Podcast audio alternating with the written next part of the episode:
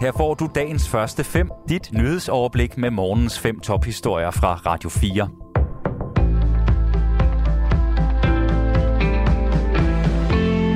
Godmorgen, det er tirsdag den 30. august. Mit navn det er Sofie Levering, og her får du dagens første fem nyheder på Radio 4.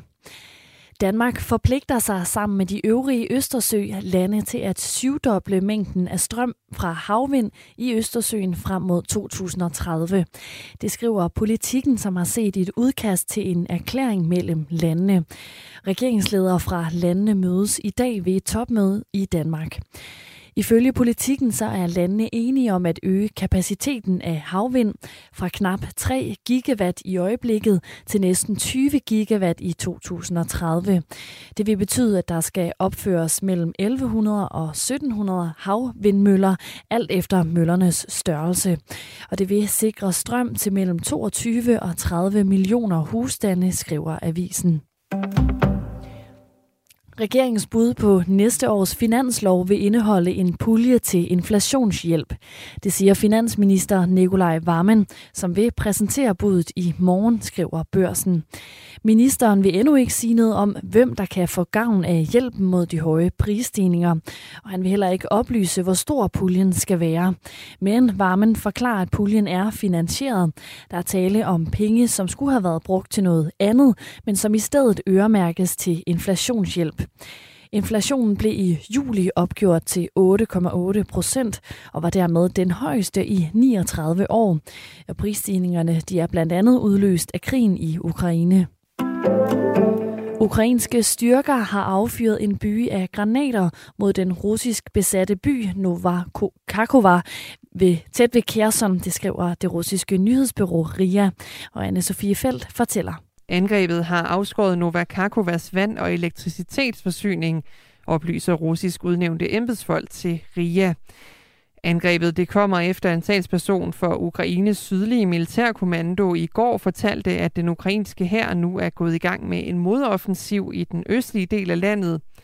Ukraine har i omkring to måneder talt om en mulig modoffensiv i de sydlige regioner, hvor blandt andet byen Kherson kom under russisk kontrol i starten af krigen. Selvom modoffensiven officielt er blæst i gang nu, så har den altså været i gang i et stykke tid – det er sket i den forstand, at ukrainerne konstant har forsøgt at udmatte fjenden og forhindre den i at rykke frem.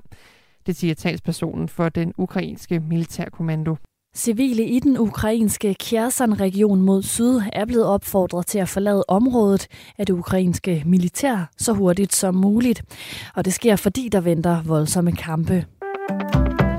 Og vi bliver lidt ved Ukraine, for på et EU-møde i dag, der skal landenes forsvarsministre diskutere, om EU skal træne det ukrainske forsvar. Og for første gang siden forsvarsforbeholdet blev afskaffet, deltager den danske forsvarsminister Morten Bødskov. Det sker i Tjekkiets hovedstad Prag. Bødskov kalder det en god idé, at EU nu også vil træne de ukrainske soldater. Og jeg finder det helt naturligt, at EU øh, nu øh, styrker sit arbejde der. Det her er en konflikt, der kommer til at tage lang tid, øh, og derfor så er det vigtigt, at vi øh, hjælper Ukraine med alt, hvad vi kan hjælpe Ukraine med. Hvornår den eventuelle EU-træningsmission kan begynde er svært at sige, lyder det. Men det vil skulle foregå uden for Ukraine, fortæller Morten Bødskov. Jo mere der kan gøres, jo bedre. Øh, og derfor er det også vigtigt, at EU kommer til at spille en stærkere rolle. Danmark deltager i forvejen i en britisk træningsmission uden for EU. 130 danske instruktører sendes løbende til Storbritannien for at uddanne ukrainske soldater. De franske erhvervschefer bliver advaret om, at der kan komme en mulig rationering af energi den kommende vinter. Det siger den franske premierminister Elisabeth Born, der samtidig opfordrer dem til at reducere energiforbruget. Det skriver nyhedsbyrået AFP. Premierministeren siger, at regeringen allerede er i gang med at lave beredskabsplaner. Blandt andet et kvotehandelssystem, som vil gøre det muligt for virksomheder at købe og sælge energikvoter. Derudover så er den franske regering også parat til at hjælpe de virksomheder, som vil være slemt berørt af en mulig rationering.